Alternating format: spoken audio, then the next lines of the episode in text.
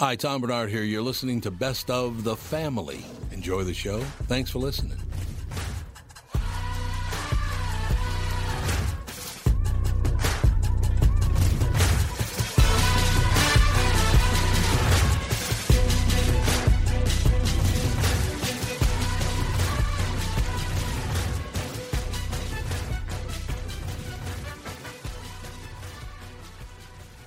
Michael Bryant, Bradshaw and Bryant. So, what's the latest? Well, the latest is we're representing people who are injured through no fault of their own. Uh, people come to us. We talk to them about what their rights are.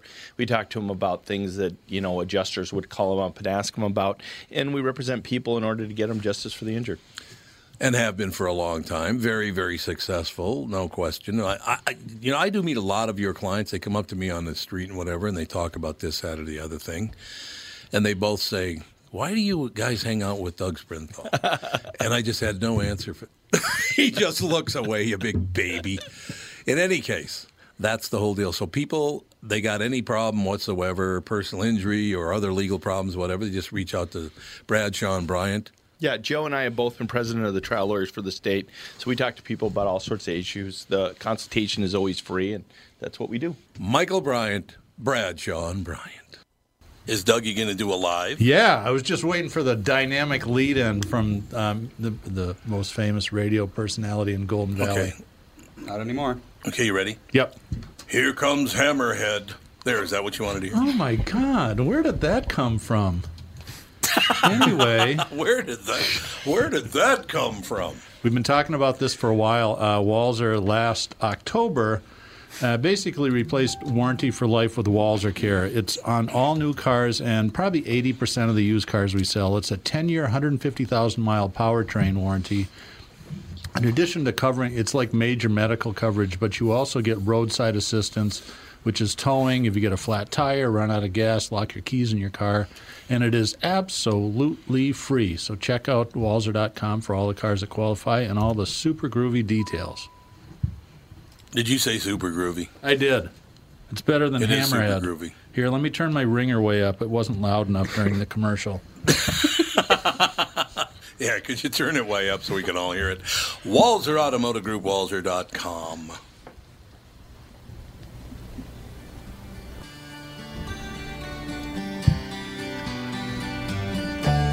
Do, do, do, do. We're rocking out, man. We are back, ladies and gentlemen. Um, it's going to be the last show before Key West. What do you think of that action? Key West coming up. So uh, we're ready to go. We're all happy about it. Everything is good. Should be a great time. And but you know, of course, Doug is abandoning us. I'm going Typical. to Mexico with my wife. Unlike you, I just can't take constant vacations. Oh, okay. or get blocked from the air. That's You know, right. something like that. I got to tell. those, I got to yeah, tell you something, Tom. I'm glad that I'm not you. I got to tell you a quick funny story. So, Oh well, that's uh, nice to hear. well, and I'll tell you why. Because since the Star Trib and, and Cumulus did the press release about your contract extension, I started reading mm. some of the comments, and it's like, oh my God, you people are just morons. so there's a Facebook page called the unofficial Yep. KQ Morning Show page. There's also been one for the for a while. yeah, it's been around for a long time, and I think Laura made me an admin a while ago, so I'm an admin, and I, and I honestly post on there very, very rarely. But Mm-hmm. the comments are firing up, and I did my new one. I said I stopped listening 50 years ago after he took a shot at Joyce Lamont. And a friend of mine replied, "Don't be messing with Joyce." And somebody else said, "You mean Jergen Nash?" And then this guy Jergen says, Nash, baby. this, then this guy says, "Why would you not listen yet follow it?" Hashtag full of shit. And I'm like, "Oh my god, you have no sense of humor whatsoever." Well, No, I mean, none. the KQ oh. Morning Show hasn't been around for 50 years. I That should be the first tip off. yeah, there's more than a few Yeah. hints in there that it was supposed to be funny, and and you know the 50 people that commented with smile and laugh emojis might have tipped them, but I'm full of shit because I stopped listening 50 years Yep. ago. Oh my I, th- I think people just read anything on social media just partially enraged in the first place. Yeah. They're just looking at Yeah. something Yep. to make a negative comment. That's just what they want to do. Tom, you said something on on the morning show that that I, I assume that it's true, and it was kind of made me think about it differently. That somebody told you that ninety percent of the negative comments on social media, particularly Facebook, come from 10% of the posters or something like that. Oh yeah, that was a, Um, a article from CNN. It was like 97% of all political comments come from 10% of Twitter users. Wow. I know it's ridiculous. I believe it. You want to hear something else I heard during the show today? I won't say which publication, but you know what I'm saying. Get a call from this guy who says, Hey, I got your phone number from a friend. I hope you don't mind me calling. I said, No problem. What's up? This is during the show. He said, I, I just got to tell you, um, I work at this publication, and I'm a big fan of the show, and I love listening to it, and I've been watching it for quite some time. I do want you to know something, Tom. And I said, Yeah, what's that? And he goes, about 10% of the positive comments about you get pr- printed. The other 90% they just throw away. Delete, Was delete, is that delete. Was this the Apple Valley Town Tattler by any chance? Yes, I'm sure it was the it Apple was. Valley. Town. Can you believe that? That they can't even let people comment normally. Uh, apparently, a lot of other radio stations and other publications were give, sending in their comments, uh, which are all negative, of course, because I'm a direct competitor of the TV stations, the radio stations, and the newspapers, right? So, but my favorite thing is they just see co- positive comments about KQ and they just throw them away. They put, they said they print about 10% of them. That's about it. I totally believe it. It's unbelievable. Yeah. So, it- well, that's why people don't read newspapers and publications anymore because they don't tell the truth anymore anyway. So, what's the difference? Well, there are entire marketing companies devoted to trashing other people. yeah, that's what they do. That's what they do Yeah. now, which is really unbelievable. But I said, you know, it didn't surprise me. There were a couple of nice. I although I did get a good laugh out of uh, one of them, and I'm hoping it was. I, I'm assuming it was from another either radio or TV person, but they said Barnard, bigot and racist, now a radio diva. That's pretty funny, actually. That's really funny. I thought. Actually, See, that now was that was clever. actually that was me. Probably was you. Mm-hmm. Was it you? No, Well, no, I just thought it was funny, man. I, I thought it don't was really, sus- really funny. I've taken one shot at you this week, and you're mad at me. I'm not mad. What'd you do? I'm mad at you. Who told you I'm mad at you? I'm not mad at you. I know. I'm just kidding. But I did take a Oh, shot at you. say. Why would you say? Well, I texted it to you. I can't. I have to look it up. I'll look it up, see what kind of a pain in the ass. It wasn't- it typical. It wasn't today, so I'll look it up. I just got a I got a nice comment from Scott Jameson just now, congratulating me on my contract. That was very nice of him. I appreciate it immensely. But uh, I got some bad news though. Is I just uh, I only I delete about ninety percent of the nice text that I get. So forget. and why would you want that? I think it's so hilarious that they have to change the story. They don't care how much they lie and cheat and backstab people. They don't care as long as they win. the tide's got to turn, don't you think? God, I hope I, so. I think we're in such, just such a judgmental, negative state Oh. of the world right now. It just it has to turn. Uh-huh. People just can't I live don't this know. angry. But I, I did find the, because I sent it to you in a talking text line. It says, uh 'cause Oh, Mi- you did. Oh. Okay. Yeah, Michelle said that you were um, an American treasure, and I wrote Tom, an American treasure. One man's trash is another man's treasure. Oh, so you want old neighborhood on me? yes, I did. Yeah, you ain't nothing but trash, man. yeah, I've I've heard that once or twice in my life. Don't get me wrong.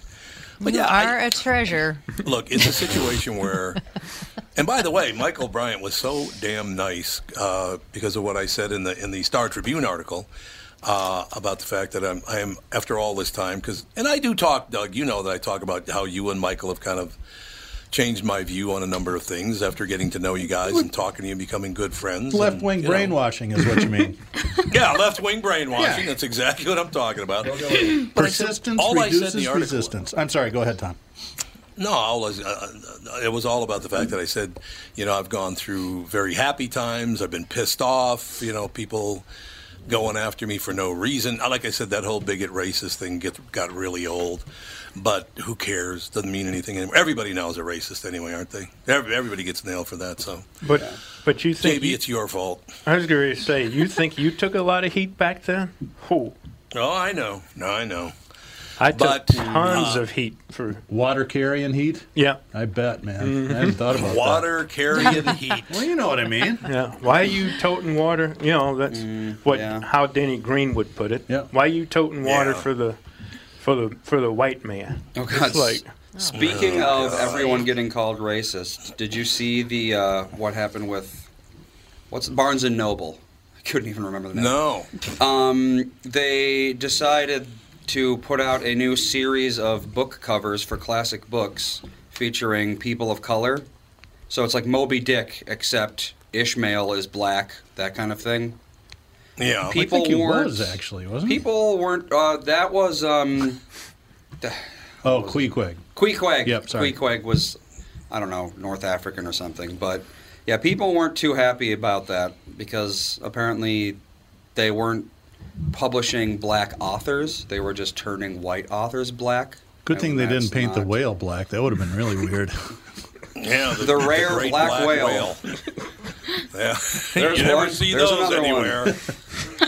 you don't see that kind of action. I'm just telling you. Well, the crazy thinking just goes on and on and on. An example: um, PETA now issued a statement saying you you should no longer call your pet your pet because it's offensive. Oh, cut it out. That's, a, that's an onion article, isn't PETA. it? I Oh mean, no, it's not. That's true? Oh no, it's not. That's true. There's, pet's right there's there in a, their name. There's a game show for you for the morning show. True or onion article? that for would be a tough one to win. be, yeah. Oh, we used to do that. Endless amounts of yeah, we used to do that as a matter Material of fact. True or on- onion. They say Yeah. call Social them a companion, not a pet. Yes, you call them a companion, not a pet, because it's offensive to call them pets. who's offended? Who who, I- who would is be- offended? You can call Jude a pet all day. He's like, yeah, as long as you feed me, I don't give a rat's ass what you call. Yeah, you could call him dipshit and he'd be happy. he doesn't care. Honestly, Yeah. He does not care. would. He's happy. it is. He's a happy dog. We It's like, call yeah, whatever. Come. we call Daisy names all day. yes, we do. Yeah. He doesn't See, care. you're so abusive. she doesn't know if you say it in a cute voice. She has no Yep. idea what the difference is. Absolutely. Are you so stupid? Andy, do you have the little? Do you have the little slogans in front of you, Andy? That, that they change the the slogans. Slogans. Oh, they got these little sayings and slogans and stuff about i- i- instead of saying this, you should say Oh, this. like change bring home the bacon to bring home the bagels? Bring home the bagels. Yes, the one on the very top. What's the one on the very top? Before I die, Andy and Alex have to stop saying bagel. Yeah, bagel. Hey, yes. Melissa says it too, so Bagel. It's a Canadian It's thing. bagel. it's a Minnesota thing. Canadians pronounce it bagel. Bagel. That's how it's Canadian spelled. part. It is not If you a want bagel. to, if And you want what's- it pronounced bagel, spell it Put an. B A E G L E. B A E. I always, Bagel. I was, uh, I was told by a Texan that, and this is what made me change it because he made a good point. Is you don't, you don't beg something like you're not going to the store and begging for your groceries. Like, Like when you say beg? beg, Yeah. it Yeah, sounds go like the you're bag. Well, begging. I mean that's kind of so Get a bag. So he was like, you have to go get a bag. Arguably that's, missing the point correct. because bagel is Yiddish, but still Yes, spell it. it is. Spell and it the every Yiddish Jew way. I know says it. bagel. Well, of course. That's because of how it's pronounced. That is how it's. That's tech- Exactly. It is how it's pronounced, but it's a it's a protest against bad spelling. I'm taking a moral I stance pronounce against it- bad spelling. I just pronounce it uh, bread donut. Yeah. That's what I call it. Donuts. Look at me another bread donut, will you? Let's see. Uh, so yeah, I don't know. let's see. I want to. I've Yeah, what are some of the things you're not supposed to say I've anymore? got the article. Let's see, but it's of course it's Fox News, so it goes on and on without actually telling you what you're supposed Oh, to say. Oh, God. Here we go. Animal-friendly idioms per PETA. Which I mean, they haven't Should be had PETA. mm, Should be PETA. Anyway, like feta. Oh man, that's Uh-oh. Doug offensive. just broke out go. your own medicine. Let's see. Harmful. Cry over spilled milk. Helpful. Cry over burnt toast. Uh, What? harmful. wait a minute. So What? wheat doesn't Say have that again. feelings? Nope. Wheat. Well, What? Because milk is bad because vegan. That's.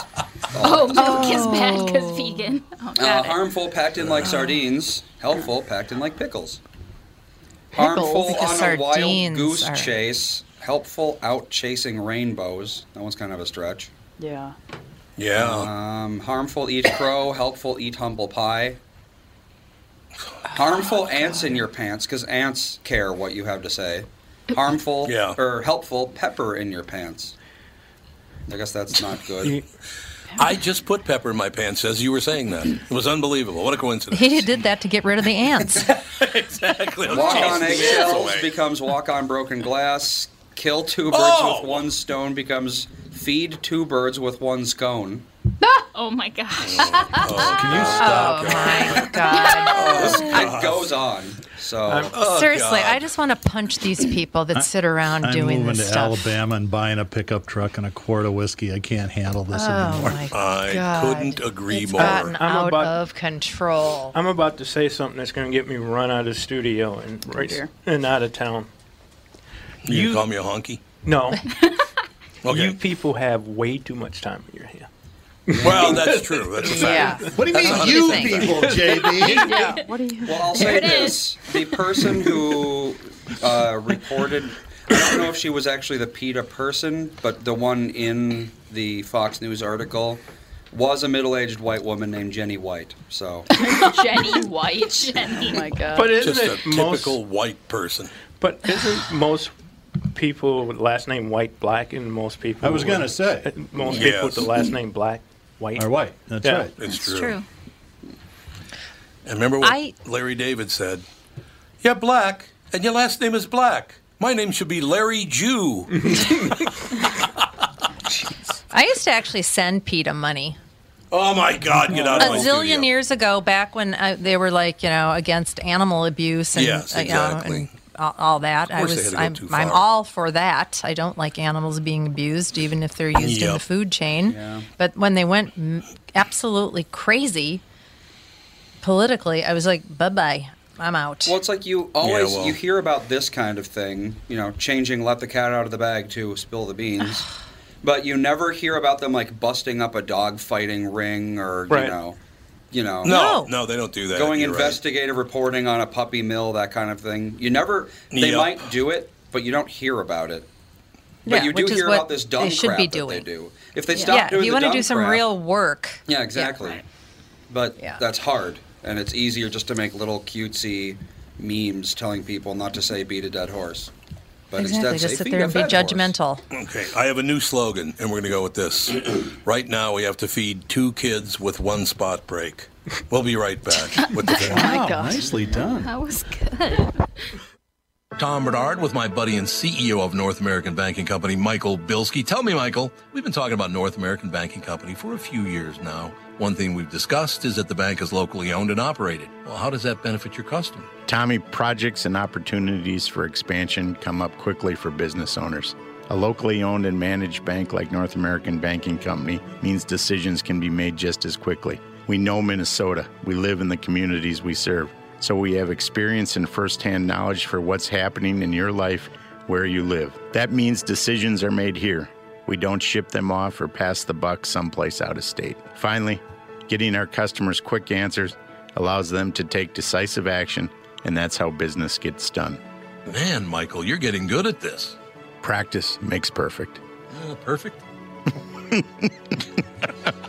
Why not bank with my banker, North American Banking Company? A better banking experience. Member FDIC, an equal housing lender. 2020 never looked so good. Tom Barnard here for Whiting Clinic LASIK and Cataract. With 2020 upon us, it's time to ditch the contacts and pitch the glasses. Take it from me. It's one of the best things you can do for yourself in the new year. I've never looked back from having LASIK myself, and with Dr. Whiting's unsurpassed experience, you can trust you're amongst the best in the business. Call 855-554-2020 or visit whitingclinic.com online to schedule your free LASIK consultation. The great people at Whiting Clinic will take fantastic care of you, just like they did for me. Call 855-554-2020 or visit whitingclinic.com online to schedule your free LASIK consultation. Imagine 2020 or better in 2020. And let 2020 be your best year yet with LASIK at Whiting Clinic. LASIK results may vary. Talk to your Whiting Clinic doctor about your individual outcome potential.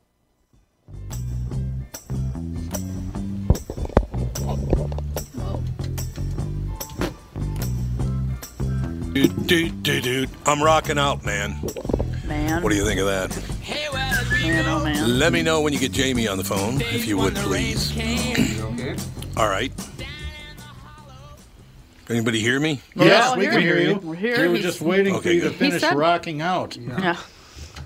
well, no, I just waiting for the I- I- rock outfit. let me let me know when Jamie's on the phone. That'd I'll be good. call her right Andy now. said all right, you. Jamie's a guy. I'll call him right now. Did, uh, Oh, call him right now. did Tony tell you the uh, thing I texted him? Dad. Uh, did did Tony tell you what? The thing I texted him.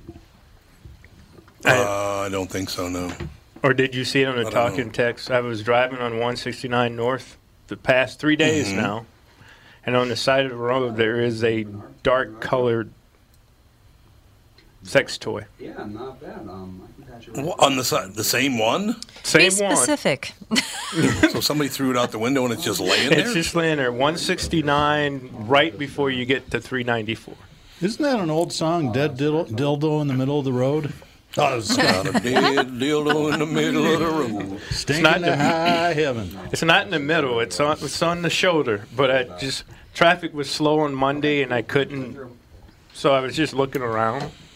I was like, I always think it's interesting to see stuff like that. It's like, how did that get, Get- there? Yeah. Why is that there? What's going on? We have Jamie on the phone. Jamie Kaler, how you doing, Jamie? I'm good. How are you today? Marvelous. We can open up by saying I'm a huge fan of Tacoma FD. Love it. Oh, nice. Yeah. The new season starts in March. Yeah, I was really excited to be part of it. March the Chief 26th, True TV announced the second season uh, premiere of Tacoma F, uh, Tacoma FD. It'll be March 26th, as Jamie just said, 10 p.m. Eastern Time. The half-hour comedy delivered 13 episodes in its sophomore season. It's a very, very good show. Thanks. Yeah, yeah. It's, it's honestly one of the most fun shows I've ever worked on. Everybody's great. That's nice to hear. You got Dadlands podcast. You got all kinds of stuff to talk about. I'm just, I'm just going to get out of your way, Jamie. I want to hear all about it, man. you do. Well, well, I love it. Yeah. Well, I actually I hosted a show with Dave Schrader. That's how I'm here today. I did Haunted Live for the Travel Channel. It's a cool Oh, little, right, uh, yeah. Yeah, yeah, yeah, yeah. So I'm I'm kind of a jack of all trades, but yeah, I'm a late in life dad. I have two little girls, um, and uh, I'm I'm coming to terms with it at this point. Oh, Jamie, what does that mean? Coming to terms with it. Wow, I, I, I had I had kids at my daughter's 50 years younger than me. Yeah, I'll let that sink in for a second and let everyone absorb yes. the fact that I had a child at 50 years old. Well, I think my uh, longest friend, his dad is probably 50 years older than him, right? Gene? Mm, yeah, I would think so. Yeah, so. Yeah. I always So you're equated to only uh, having kids at my age as kind of like getting a DUI just as you pull into your driveway. yeah, that's not good. That's not good like, timing I'm- at all. I made it. I'm home, and you're like, no, Jamie, you're bankrupt, and you have children at this point. So that's how that's kind of falling apart. No wonder you have so many jobs, Jamie. Uh, it's a good thing. Well, that's what's really funny. Before I had the kids, I was turning down jobs left and right. I was like, I don't need any. I got a bank full of money. I was on a show called My Boys. I had done Will and Grace, Friends, Parenthood, a million credits. I was like happy as a clam, and all of a sudden now I have two kids, and I'm like, oh man, I I got to find another job, dude. So I've got like 15 jobs running these days. I, I'm right there, shoulders. My kids are now 33 and 31, and I still have three jobs, so it's never going to end, Jamie. Well, nowadays I, they're probably living with you, aren't they? Are they? Aren't you all in the same home still? oh, we kicked them out a couple of years ago. Yeah, get out oh, out. you did. Oh no, they'll be back. Trust me, they'll be back in about six months. When I Well, first got, because I was a Navy guy too. I was a Navy lieutenant, and when I got out of the Navy, I just remember I'm the youngest of six, and my dad was like, he was like, "All right, we'll clean out the back bedroom and have you move home." And I was like, "Are you insane? I would never, ever move back in with my family." I was like, I, "I'd rather be homeless. I'm not moving back in with you guys. Are you insane?" And nowadays, every kid I talk to is like, "Oh no." I go, "I go, what's your plan?" And they're like, "Ah, just you know, back bedroom." Still be on my parents' phone plan, and uh, Yeah. it should be fine. Yep. Everything Yep. should work out fine. Oh man, I was, I was looking at the Dadlands podcast. He's a lot of great guests. I have not seen Jo Koy in a while. How, how's Jo Koy doing? He's a great guy. Oh I my really like him a god! lot. You know, he so he has two shows next month. He sold out the L.A. Forum, the Forum, where like the Really? Eagles play. Yeah, right. two nights, twenty six thousand people are going to see Jo Koy. He's he's doing arenas now around the country. He is. We did the Montreal Comedy Festival together, uh, you know, Mhm. many years ago, and he is still the nicest guy on earth. One of the funniest guys, hardest working. You know, he has a son, and he, we talked about it, and he he was on the road like 52 weeks a year for the first six or seven years of his son's life. And that's, it's funny because I have kind of stopped doing the road. I used to do road stuff as a comic, but I wanted to be home with the kids. But that was what he did mainly with stand up. So he, you know, he had to kind of find this balance of being a dad and grinding on the road. And now he's, you know, now he's Lear jetting it around, I think. So it, it, it kind of paid off for him in the long run. Um, Well, yeah, but he's a great cat He- and ridiculously funny. Yep. I agree. He's a very nice guy and he's very, very funny. I also see you've had Jeff Lewis on. We just had Jeff Lewis on this show about a month ago. What another great. You only hang out with nice people. I kind of try to. I really try to. I had Lemme and Heffernan on. I did another podcast before this called Father Time through the Earwolf uh, podcast system. They they kind Mhm. of hired me to do this parenting podcast. But through that podcast, I kind of was an interviewer. I was more Charlie Rosing it, and uh, I wanted to be more Sure. be more included and be the funny guy as well. So we kind of let the Father Time go by the wayside, and now we're just doing the Dadlands, and it's more of a, a comedic take on stuff. It was funny. I would have I would have guys on Father Time like Dave Koechner from Anchorman, or Jimmy Pardo, Sure, who's sure. a huge comic, or Joel McHale. All these guys came on. Richard Marx did it, and I would talk to them, but it would kind of be more in depth about like their parenting stuff. And so some of them were like, I remember one guy came on, it was just turned into a tear fest. The two of us were like two middle aged dudes just Aw. sobbing about our kids. I was like, my kids, I know I love them so much, I can't stop it. Well, good. That's a good thing, isn't it? yeah. Well, I'm a, I'm a repressed Irish Catholic guy. So I was kind of like that musket mm-hmm. rifle from the 1800s that you see on the Antiques Roadshow, just ramrodded Sure. down with powder and emotions. And then these two beautiful little redheaded girls lit this spark. And now, boom, I cry at Lowe's commercials. Aw, so it should be. That's how Well, life that, should you know, be. they do We have that one cry. commercial where the kid builds the shed for his father. He comes home at Christmas and builds the shed. Man, that one's a that's a heavy tearjerker of a commercial. You? I, I certainly understand. Now, now, how old are the girls? Uh, so, Jamie, how old are your girls? My little girls are four and six. Oh, it's a great time, man. Yeah. I mean, yeah. Are they yeah, sassy if I yet? was Thirty-five, it'd be a blast. Are they what now? Are they sassy? They're redheads. You remember the redheaded Okay. girl in school? She was the one who set the school on fire. Yeah, I have two of them. They're Uh, you're talking to a You're naturally born redhead. Me too. So here's the deal: we're like we're the ginger breed. We're bringing it. We're bringing the whole uh, ginger thing back because you know we're it's dying out. I'm a redhead. My wife's a redhead, and the two kids are oh redheads. wow! So there's oh, no very sweet. There's no craziness in our household whatsoever. I mean, every day is another And also, battle. and no sun tanning. Mm. No, and we Do live in Southern suntan. California. I know, I know. It's like, and trying to put sunscreen on them is, you know, I'm I'm holding. just- I'm like doing a full Nelson on her, trying to hold this little child down while we're trying to slather sunscreen all over her body, and she's fighting Oh. us to no end. Yeah, it's it's, Oh. it's rough. I look for shade.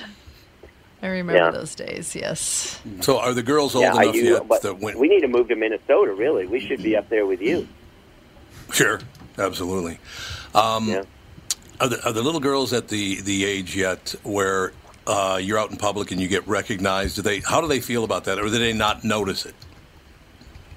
Uh, they, yeah, they'll see me on TV and just be like, they couldn't care less. They just couldn't care less. Yeah, actually, my wife doesn't care less. Like, I was on a show for four years on My Boys. I don't know if she ever watched an episode. Like, I'm like, sometimes I go, do you even know what I do for a living? She's like, no, I Sure. I don't. Like, whenever I go out for some job or something, she's like, she never is like, hey, how's the job? What's the character? What's the show you're hosting? "Where's the stand-up show?" She's like, "How much does that pay?" That's really all she asked. How much money are you gonna make? I like that. That's all she How cares about. Yeah, it's like, wait, show me the money. She's Cuba Gooding. I married Cuba Gooding Jr. That's really who I married. That might not be good news for you if you marry Cuba Gooding Jr. And I like Cuba Gooding Jr., but he's got a few problems right now, unfortunately. Oh, he's a player apparently, right? He likes. I mean, it's great because he always grabs the, my inner thigh as often as humanly possible, which I Sure, really enjoy sure. in my I in can dudes I hang at bars with. You're like, I just find that so. I mean, at a certain age, and in today's world and social media, do you not have enough logic in your brain to go, you know, I'm in a public place. Maybe I shouldn't just reach across and grab someone's inner thigh. How about how about that, Cuba? I think it's okay if you're drunk, though, isn't it? it's a perfectly Uh, there is some legality. I think if you blow if you blow above a .15, you can do pretty much anything Yeah. you want. It's cool. Yeah, and you can legally You know- just say, "Look, I was blacked out, man." To me, really, a blackout is nature's way of telling you, "Dude, you don't even want to know what you did last night." True. Yeah, But I mean, you never wake up that from a blackout and go, "Oh man, I wrote a book. I painted the house."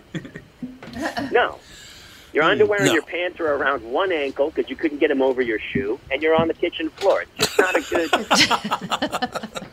it never pans. It never pans out well. No.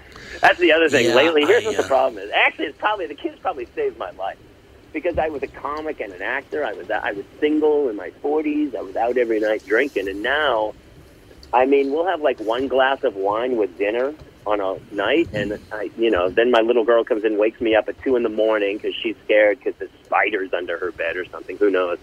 And my body doesn't metabolize anything. I never get enough sleep. So I'm like, I can't even have like a glass of wine anymore. I'm just banged up the next day. It's a train wreck. Well, yeah. You know, as we get into our 50s, Jamie, we. I'm just leaving Well, you know. I'm on just the downhill side of the 50s, my friend. I'm moving. I'm moving towards your department. I'm I'm I'm on a I'm on a di- double diamond path to the 60s at this point. Sure, I understand that completely. I Yeah, understand oh, I completely. How how did okay? So you have a six year old and a four year old. So when they Mm-hmm. when the six year old was born, did you? I, I guess I'm just doing full reveal here. Um, that I, I kind of went into panic and panic mode when our our son was born before our daughter. So our son was born, and then uh, uh, my wife finally told me, you know, you really need to calm down. And I said, what do you mean? She goes, you're just being really overprotective. I said, what are you talking about? I'm not overprotective. She goes, everyone even looks at our son. You go, you touch our son, I'll kill you. So I guess I did kind of I overreact.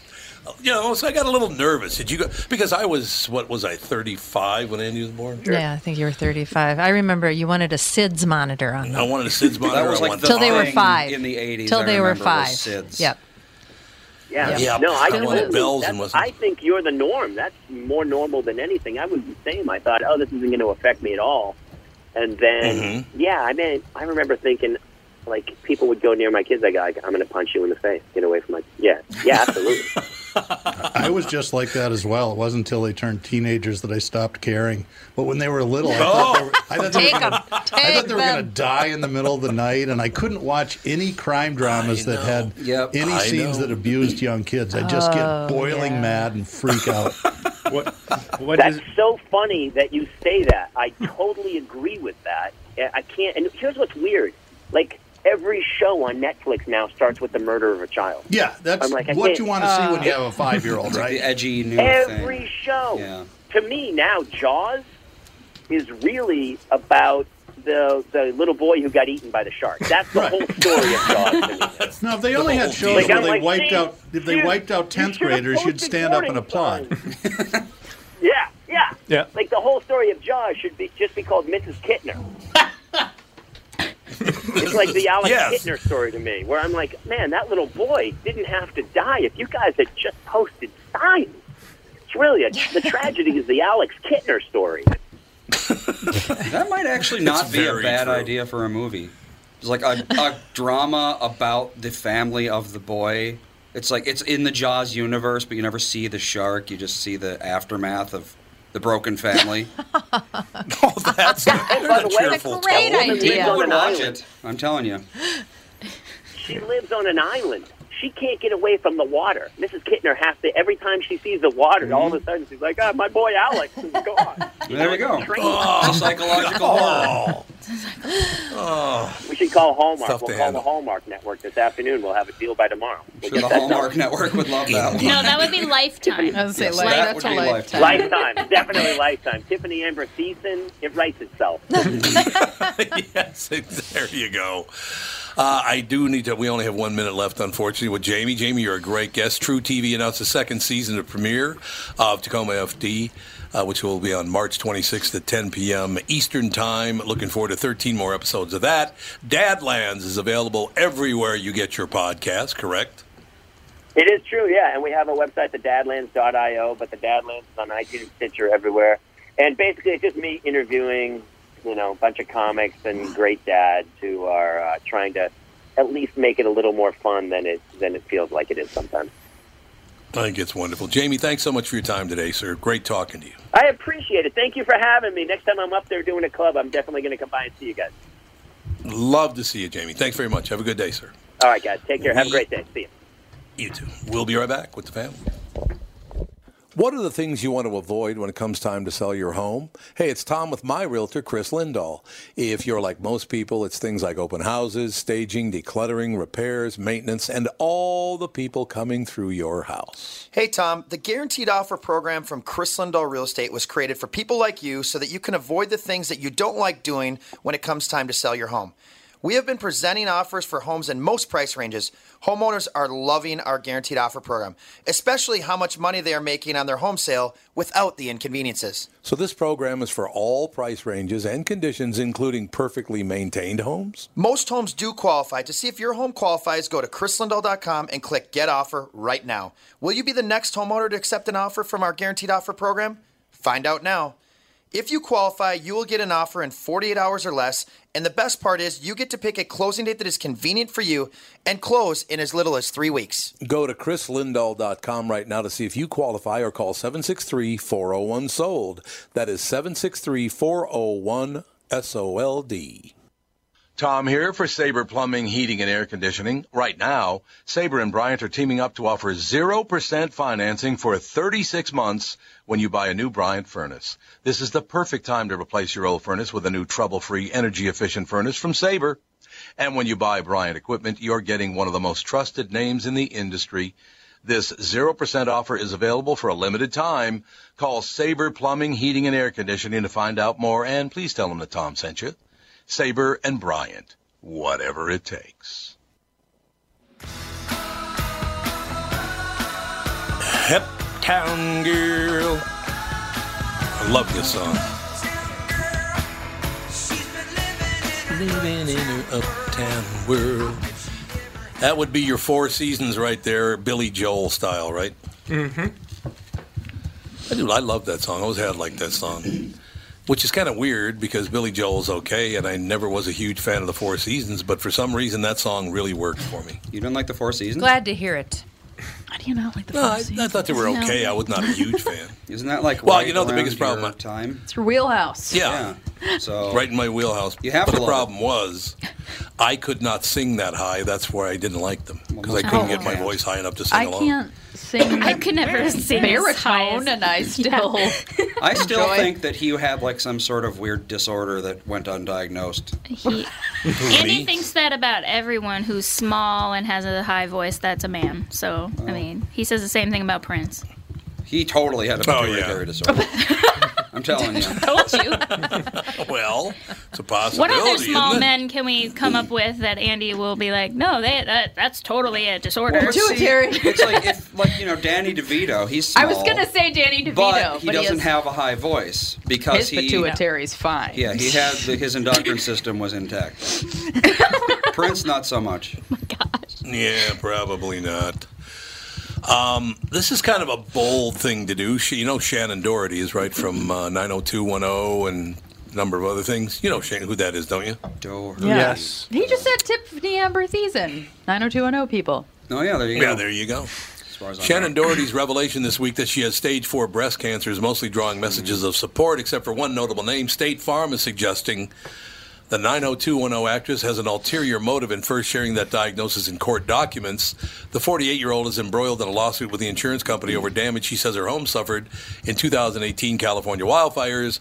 And per legal documents filed Wednesday in Los Angeles federal court, State Farm lawyers allege that Doherty's hatched a plan at trial to garner sympathy by her contention that State Farm must rebuild her entire house. So they're saying she's claiming to have stage four breast cancer as kind of a ploy. Are you kidding me? Well, if her house burned down, right? Yeah. It burned down. Uh, it says here that uh, yeah, she Does State her Farm house- only Yeah. build half your house?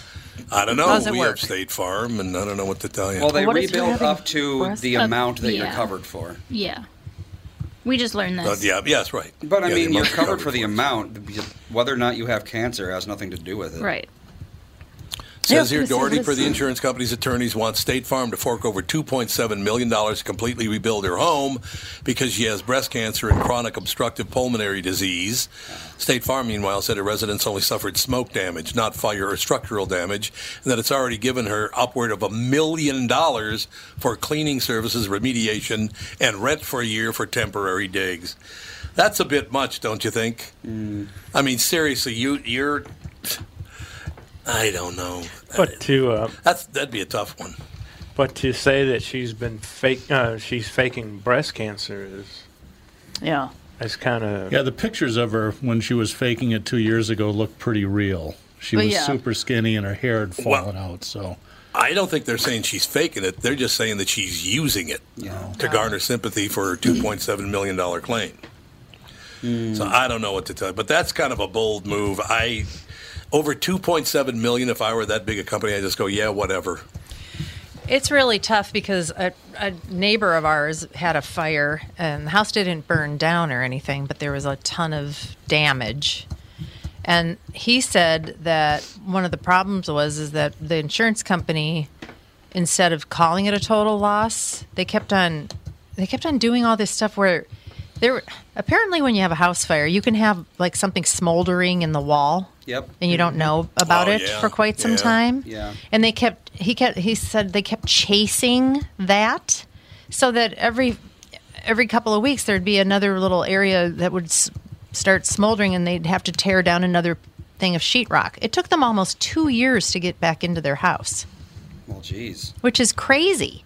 They should be able to tell where those areas are using a thermal camera. So I, I don't know, but he said it was just uh, the insurance company just kept making it go on and on and Well, on. Yeah, And that's what they do.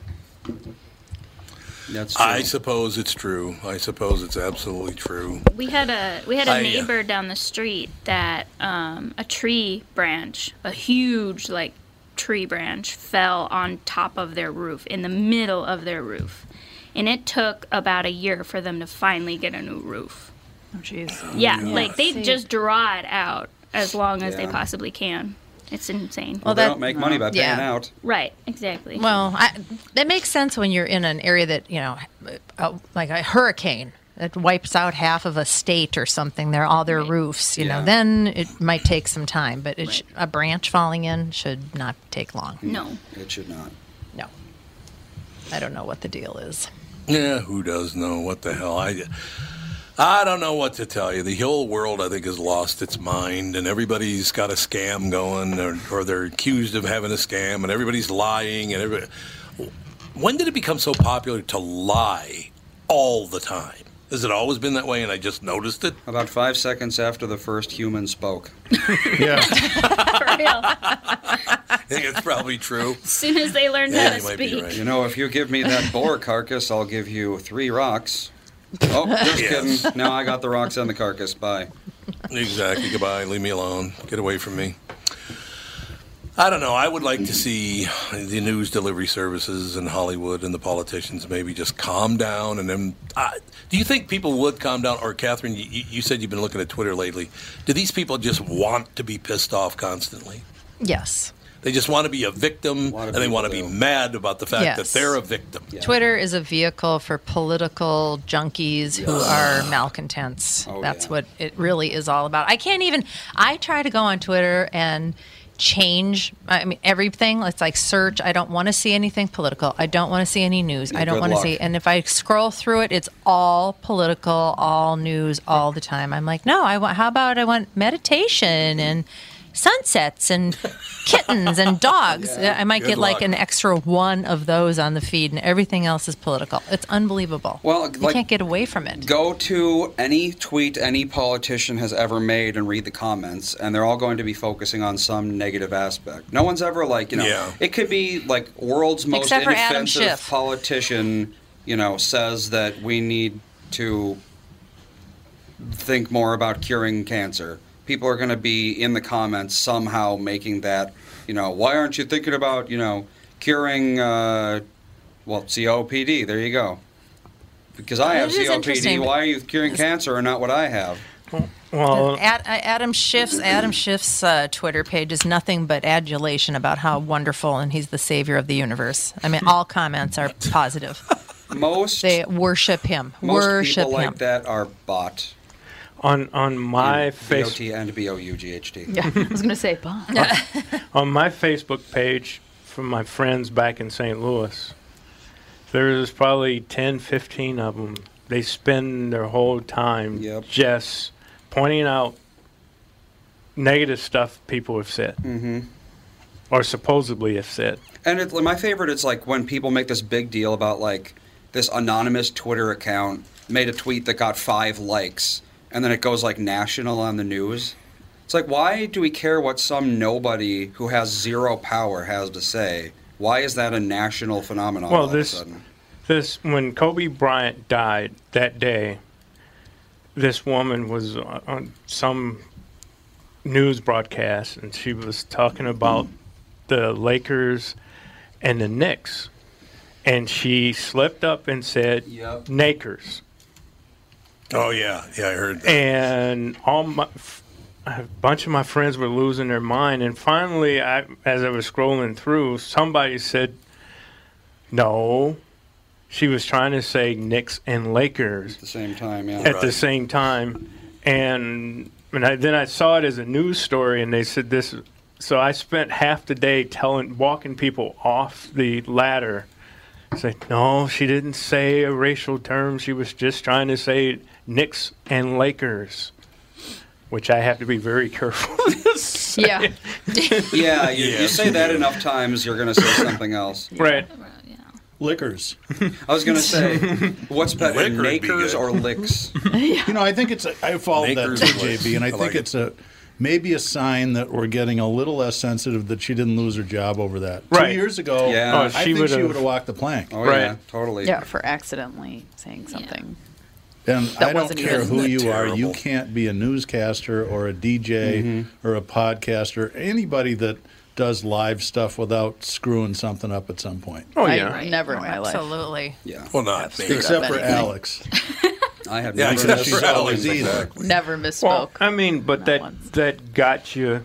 Um, Yeah. mentality has worked its way into everything. Yeah. Mm-hmm. You know, Yeah, your it has. jobs. You know, you make a mistake at work, and you have coworkers who walk around with notebooks or Yeah. who jump, who are ready to jump and go rat you out. And it's Yep. like, yeah. well, what happened to the point that I'm human? And one, can Yeah. you let allow me the time to f- maybe fix it first before you go run and tell somebody? Well, 30 years ago, though, if a newscaster accidentally said the F word on the on the air, you'd have people saying, "My children heard this. You got to get this person fired." You know, doesn't matter if it's an accident or not. People, there's power in joining a lynch mob, basically.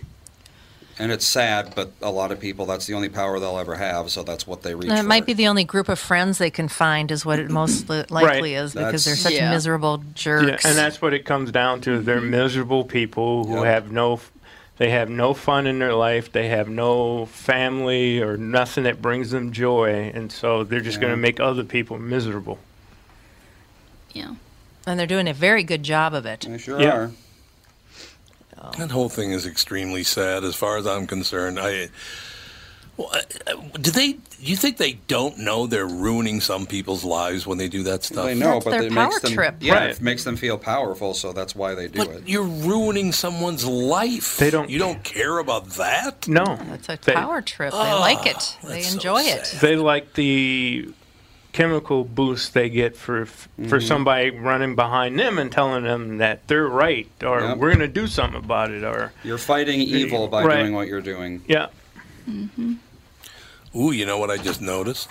What What's that? Tell us. Remember, I told you. I told you I got a call from a guy in a publication that said that their the comment section's totally fake. Mm-hmm. That publication took the story down. Whoops. Whoops. Yeah, that's really honest. That's some honest reporting you got there. Unbelievable. We, uh, ladies, and what do we got till two after, Andy? Uh, I got sure. three minutes, so yeah. Yeah, so two after.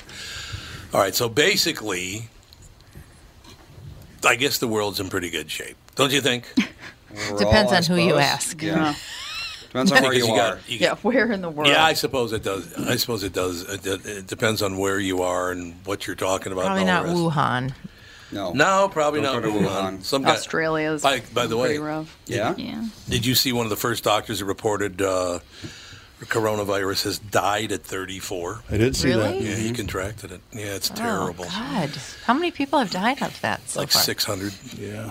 Well, and it's mostly because they're trying to keep it like hush hush. You know, we there's no outbreak. Hush, hush. Well, China's No, having they're not. drones. They're arresting people that aren't wearing yeah, masks. China has drones keeping this quiet flying around telling people to go put a mask on in China that aren't putting masks, like wearing masks in public. Well, in China, but they don't want it. They don't want that spreading outside of wherever it is. There's another person in Wisconsin with it, and there's a person in Minnesota with it that's quarantined.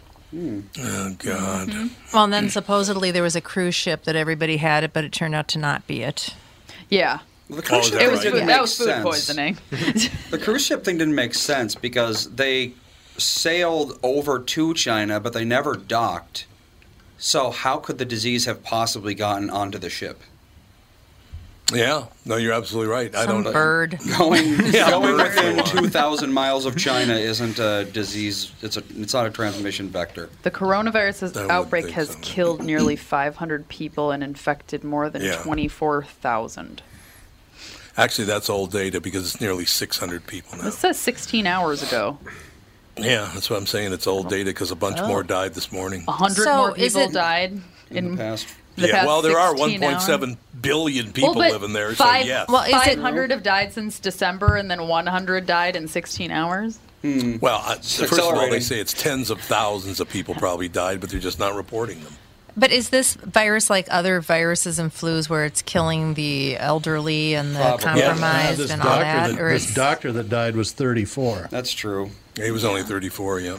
But he might have had an, something else? He might have. He might Yeah. have had an autoimmune disease, something like that. You never really know. So, Dougie, Yes. are you doing yours first, or are Sure. you doing Michael I'll do it right now. All right, you're doing first. Okay, here we go. Um, auto show is right around the corner, uh, so we, this is the slowest time for the year for us, which is why we're not on the morning show. But uh, Right. with President's Day in two or three weeks, that's really become the start of the selling season. So if you are in the market for a brand new car or a late model used, uh, I want to remind people that Walser, since October, rolled out for absolute no cost to you a 10 year, 150,000 mile powertrain warranty called Walser Care. It includes roadside assistance, so if you get a flat tire, lock your keys in the car, uh, run out of gas, we will come out and help you solve that problem. Uh, and it's also got towing, and, and that's for 10 years, 150,000 miles on all new and about 80% of the used cars we sell. So when you start shopping, and I know people will soon, don't forget about Walser Care. Walser Automotive Group, walser.com. Michael Bryant, Bradshaw and Bryant. So, what's the latest? Well, latest is we're representing people who are injured through no fault of their own. Uh, people come to us. We talk to them about what their rights are. We talk to them about things that you know adjusters would call them up and ask them about, and we represent people in order to get them justice for the injured. And have been for a long time. Very, very successful, no question. I, I, you know, I do meet a lot of your clients. They come up to me on the street and whatever, and they talk about this, that, or the other thing, and they both say, "Why do you guys hang out with Doug Sprinthal?" and I just had no answer for. he just looks away, you big baby. In any case, that's the whole deal. So people, they got any problem whatsoever, personal injury or other legal problems, whatever, they just reach out to Bradshaw and Bryant. Yeah, Joe and I have both been president of the trial lawyers for the state, so we talk to people about all sorts of issues. The consultation is always free, and that's what we do. Michael Bryant, Bradshaw and Bryant.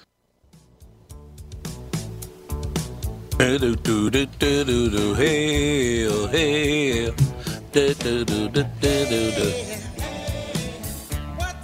What's the matter with you? The name of that band? Uh, I know it, uh, so- it's Come on. the it, they're Native American. Is it They Redbone? are Yes, it indeed. is. Redbone, very good. It's Redbone. Redbone, I baby. Do you know? that- Do you know where Danny's Bar in Minneapolis was? Yep. It was like Chicago and 12th, kind of right in the hood. I played in a band, and we uh, we we got hired to play at Danny's, and they literally had chicken wire at the front of the stage. But we learned that song, and the crowd went crazy. It was it was a Native American neighborhood in those in, back in the 80s, and maybe it is That's still now. guy- I don't know. That's where the guy got, got arrested. Remember the guy who pretended to be Native American that was killing people? Oh, he might oh, not have been I living forgot here then. about that. Remember- yeah, remember that was at Danny's bar, I think, where they arrested him. Yep. Or maybe it was the Bears Den. The Bears Den was up Might on have been the Bears Franklin and Chicago, right around the corner Chicago, from there. Yep. It I went in there Yep, it once was. when I was 18 because a buddy of mine said that they had 10 cent beers. So a couple skinny white kids go in there with hair down to their butts. We pounded those dimes into the uh, bar for about 35 minutes before the bartender Nice. looked up and waited on us. They, they were not happy that we were there. Let's just put it that way. Well, that'll happen. That'll Redbone happen. is a Cajun term for a mixed race person. Huh. So there you go. Oh, I didn't know that. Because the uh, brothers were, I don't know how to pronounce this, Y A Q U I, Yaqui, Yaqui, Yaqui. Yeah, Yaqui, probably. Shoshone, and Mexican. Hmm. So there you go. I did not know that. So Redbone is just means mixed race. In Cajun, yep. Why would you have? Why would you have red bones? I don't get it. I'm thinking they look white on the outside, but they're red on the inside. Oh, you think That that's could what be it it. is? Like an Oreo. Yeah, that could be it. Oh, an Oreo. Oreo, banana. Let's see There what it else is. is there. White on the inside, yellow Love on or that'd Oreos. be an egg. Let's see. What's white on the in- outside but black on the inside? I don't know. A reverse What's the Oreo. answer? A reverse Oreo? Okay. Baptist Church. There you oh, go. listen to you. That's pretty Ah? not, not, not bad, man. I've heard worse things from you. ah, All those Take that slurs. Oreo. That's why we call them slur sprinthal. yeah. That's a great Slur nickname. Sprinthal. Hey, Slur, what's up? Oh man. Um, why is there a problem in Seattle with the with the name of their hockey team? I don't get this. This much is clear. Seattle's getting an NHL team, and it will play its first game in the 2021 season. But what will that team be called? That's where things are getting a little strange. Hockey blogger John Hoven said Wednesday in a radio interview that he has learned the name will likely be the Seattle Kraken, referring to a fictitious sea monster, reports the Seattle Times. The new franchise declined to confirm or deny. A post at sports.mynorthwest notes that the smoother sounding Seattle Sockeyes appear to have been leading uh, the leading candidate, but an unusual legal issue is at play regarding romance novels. It seems author Jami Davenport has been writing about the fictional Seattle Sockeyes hockey team in her books for a while, oh. and she filed for a trademark in 2017 when news first broke that Seattle was getting a team. So they took Davenport it tells the Seattle. from yeah. a book without asking. Yes, they did. Not smart. That's correct. I'd rather go with Seattle Kraken anyway. Well, not to mention sockeye. It's like name yourself after the grossest kind of salmon. Sockeye salmon are gross. I don't like sockeye. Sockeye is the one that has that weird, fishy, artificial taste. Hmm. It's Atlantic. It's real salmon. fatty, isn't it? Yeah, exactly. Yeah, it's like really fatty fish. I think if I remember correctly. Not a big, uh, not a big fan. So yeah, they're not going to be the. Se- Oh, here we go. Another candidate in the mix: the Seattle Totems. Oh, that'll never Totem. make it. No, it doesn't even work. That's not going to make it. Let's go with Seattle Kraken and just shut up. How about that? Kraken's good. It's a sea monster. It's basically a squid, octopus kind of thing. Yes, That's Right. awesome. It was a great name. Yeah, Kraken's a great name. I got no problem with that. Plus, the fact Seattle Sockeye, because there's so many fights in the NHL, you can think they're talking about socking somebody in the eye. Yeah. So knock it off. You heard me. You heard what I said. But uh, God, Bloomberg's going to spend another ten million dollars on a Super Bowl ad. That, that boy's got some money. Fifty-three billion dollars will get it done, won't it? He sure does. Wait, man. what is he advertising? Well, himself for Uh, president. Himself, yeah. Oh. He wants to be president. I didn't know you were allowed to do political ads during the Super Bowl. Mm, you can do whatever you want now, apparently. I guess if you got the if money. you can pay for it, Yeah. you know, it's how, what is a Super Bowl ad now? Is it like five million a minute or something? Uh, probably something about like that, that. Let's see. That's what, remember a long time ago that High Life ad. Yeah. Just a guy yelling High Life, and it was like one second long. That's Mm-hmm. that, that was the whole joke, is because it was too expensive to get a real ad, so they had to buy one second Life. of time. Uh, Jesus, thirty seconds on Super Bowl thirty four was two point two million dollars. Yeah, so it's about a million, five million a minute. Let's see. By Super Bowl live, it is five point six per thirty. Five point six per thirty. Whoa. 112, 120 million viewers, though. I suppose that's that rules the day. Well, it's a good I know a guy that- NFL that, is uh, tax exempt, or else they'd be making no money, right? Yeah, exactly. I know a guy that wrote and produced an ad that made it on the Super Bowl. It was probably 10 years ago Hmm. for Monster.com. And it was the cubicle space where the guys are like lighting their farts on fire. You remember that one? and there's a poor young woman there, and she's just looking all frazzled. And the tag was like, Need a new job? Monster.com. It was pretty good, actually. Monster.com. We already knew Michael Bloomberg was shelling out $10 million of his own money to buy a Super Bowl ad. On Tuesday, the 2020 candidate unveiled the 60 second spot in advance. And it's so 5.6 for 30 seconds, but it's all the way down to 10 million for a full minute. Yeah. So you, yeah, get a, you get a one point two million dollar discount. There you go. there you go. Uh, um, You put it on your card on and get the miles. Yeah, there you go. The ad features Calandrian Simpson Kemp, whose 20 year old son was shot and killed in 2013, Bloomberg said. Heard mothers crying, so he started fighting. The Texas woman is a member of Moms Demand Action for Gun Sense in America, um, which emerged uh, in 2013 with Bloomberg's Mayors Against Illegal Guns to create Everytown for gun safety, reports CBS News. The new ad does not mention President Trump, whose campaign also bought, a $10 million ad uh, on Sunday's broadcast. So we're going to see a lot of political ads on the on the. Uh, well, I can't watch the Super Bowl, so by the time I see it, I won't I won't see any commercials. We're gonna watch the Puppy Bowl. Puppy Bowl's good. I like the Puppy Bowl actually. The Puppy Bowl works for me. Um, I still nobody can still answer the Tulsi Gabbard question for me. Why don't they like a young mixed race woman who served in the military? She's very smart. She's very tough. What is the problem with her? Well, who's they? Because that the answer to that question the depends Democratic Party. much- Well, that because she's not democratic enough. That's- Well, but yeah, well, she's so she's not way way far left. yes. Well, yeah, what they would But call that's the good democratic, I suppose. But they're not. That's That- not their mo right now. I, mean, can you imagine a moderate running on either side? It just wouldn't work. No, no, I suppose not. But I mean, I'd vote for her. I, I think she's pretty straight ahead, pretty common sense. Uh, you know, I got no problem with that whatsoever. So here's what I like. White men, particularly old white men, are the worst human beings on earth, but that's all we have running for the Democratic nomination. Well, Well, what the hell is that? Warren and Pete Buttigieg. She's out. He acts Pete's like a, an old man, but he actually is only what 38.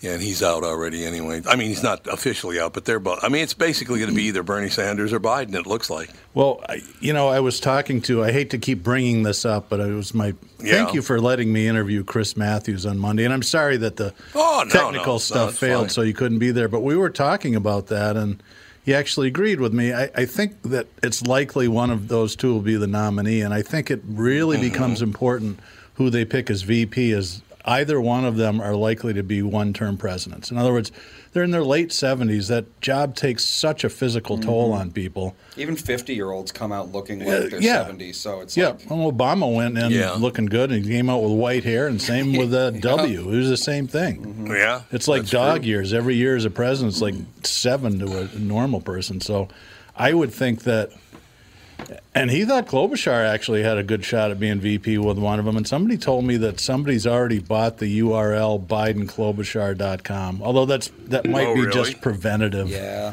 Because in the last election, uh, the Trump uh, team bought JebBush.com, which I thought was brilliant. So if you typed in Yeah, Jeb well- Bush, it came up, and then it redirected to Donald Trump's campaign site. That's uh, that that's something a car guy would do. How did his people ever let that happen? Well, How did you it- not it just- buy JebBush.com? Yeah, you would think that if you were smart, you would have been starting buying that stuff, you know, a year before you ran. Absolutely. You buy that way, way in advance. I don't know. We'll see what the situation is, but I know that Biden's begging Michelle Obama to, to run with him, but she's not going to do that, I Yeah. wouldn't think. I'm looking at the presidential before and after pics, and most of them, the rule applies. You know, uh, even They they e- come out old. Even Teddy, he went in zero wrinkles. He came out looking like he had gone through war, which I mean, Oh, Teddy Roosevelt? but I shook my head because uh, they got JFK on here, which oh, I mean, yeah, it's not really an after picture Yeah. now, is it? Now Reagan No, actually got younger. I think he had some facial work done, and he kept dyeing his hair blacker and blacker. Yeah, Carter actually looks younger in the after yeah. picture. Well, he was only in for four. That's true. Mm-hmm. Uh, Eisenhower, I mean, he went. You, how do you get older He was than old Eisenhower already. looked when he? That's, Well, he always, even when he was 30, he looked like he was 70. he's got one of those faces. But yeah, Isn't he, it funny how that's changed? We've been, I think we've been talking about this. Sarah and I have been watching Perry Mason episodes, and people were a lot older at early ages back then. than Oh, yeah. now. They I mean, you see somebody work in their since they were- 40s, and they look like they're 65 years old. well, how many people were Yep. born on a farm and had to work? You know, from That's the true. time they Came were up in ten tougher years times. old. Yeah, Yep. exactly. That it ages you. Still love, still love the grapes of wrath. You know, let me tell you something. I'm getting worried about Ma. She's getting really old. She's 55, you know. it's like, whoa. Things have changed in the last hundred years. Quite a bit, as a matter of fact. Um, yeah, so we'll see what the situation is. But I, I just, uh, we got in a little bit of a disagreement yesterday because I said, why is the Democratic Party going after Amy Klobuchar? And then a couple other people on the show didn't think they were. And I said, well, they obviously are. And then, of course, today it's been revealed they did go after her. And now they're asking her to step aside and drop out of the race. I think the parties are in the Really? absorb your twin phase of gestation right now. So what Yeah. what what happened that they're asking her to step down? When she was Attorney General, apparently she. Oh, is this the to sentence- Tyesha Edwards thing? Is that her name? Yes. The, the little kid so, that got yeah. murdered. I believe so. Yeah. Tyesha. And uh, the guy's doing life in prison, and they're saying he's innocent. So I So don't know. is, uh, I don't know. Those that aren't familiar with the case, I think it's early 2000s when Amy was the Hennepin County attorney. It was gang warfare in North Minneapolis, and some 11 year old kid got shot sitting at her kitchen table doing homework. And Right. it, they thought it was, if I remember right, two or three different gang members, and they they put a young kid away. I think he was like 15 or 16 years old, and retried him, but they think he's still guilty. But yeah, I, I do do remember that. So if he's still guilty, what are they going after her for? Well, well I you know I don't, I don't I guess I don't know. I just this is all news to me. I've been watching Yeah, less and less national news because I my frustration level is just maxed out. I do not blame you from staying away from it. You know what I think, honestly, God? No matter which side loses, you should be forced out of office. So if the president loses, they're going to force him out of office, right? Well, if the other side loses, how about uh, basically Pelosi, Schumer, and, and uh, Schiff? Go away. Just go away. You guys wasted tens of millions of dollars of taxpayer money on nothing. Go away. God, Well- those people are obnoxious. Uh, All here we go. Donald Trump and the other three. Yeah, they're angry because Myon Burrell uh, is who she prosecuted. And apparently there wasn't enough evidence for them to be happy about that. I don't Right. So they think like he's that, wrongly get convicted. In other words, right? But there's, as That's far as I know, there's no actual proof. That if he I was remember wrongly- right, there was wasn't he tried twice, or didn't they? Did they have a retrial? I think so. I thought so. But you know, it's a race issue, and that's everything now. With the and again, these people are not progressive. They're not liberal. They're not even really Democrats. They're just psychopaths who had a bad professor. That's what this is. You know, so so that's the whole deal. It's like everything is about race to them. Everything is about race and marginalization and privilege, and it's like, calm down. How can it be about race if the girl that got killed was black? I know, but see, it was a white woman that convicted a black kid. Oh, I see. all it is. Okay, I get it. That's what it is. We got to take a break because you have a special guest coming up next. Elke Scholz joins us. Overcome winter anxiety, baby. All we do is help on this show. You ever notice that? I need to talk to her. All we do is help. Mm-hmm. We will we'll be right back with the family. Tom Barnard here, and with me is the CEO of North American Banking Company, Michael Bilski. Tell me, Michael, I was reading on your website that one of your bankers has worked with a customer for more than 30 years. It's a long time for any business relationship. Is that common? Not only 30 years, but two generations. Our great client, Northland Fastening Systems. 30 years is definitely not common for a lot of bankers, but Brad has developed a relationship with that trusted customer that has allowed them to show steady growth every year they've been together. Building the relationship of trust is what we do best. It allows us to make quick deals that benefit them and all of our business customers. The cool thing is that it gives us a chance to be more than your banker, hopefully a partner, and maybe even a friend. I have never liked you, by the way. Why not bank with my banker, North American Banking Company, a better banking experience? Member FDIC, an equal housing lender. Thanks, friend. And you are? Real nice. Chuck Knoblauch. Chuck Knoblauch. 2020 never looked so good. Tom Barnard here for Whiting Clinic LASIK and Cataract. With 2020 upon us, it's time to ditch the contacts and pitch the glasses. Take it from me. It's one of the best things you can do for yourself in the new year. I've never looked back from having LASIK myself, and with Dr. Whiting's unsurpassed experience, you can trust you're amongst the best in the business. Call 855-554-2020 or visit whitingclinic.com online to schedule your free LASIK consultation. The great people at Whiting Clinic will take fantastic care of you, just like they did for me. Call 855-554-2020 or visit whitingclinic.com online to schedule your free LASIK consultation. Imagine 2020 or better in 2020. And let 2020 be your best year yet with LASIK at Whiting Clinic. LASIK results may vary. Talk to your Whiting Clinic doctor about your individual outcome potential.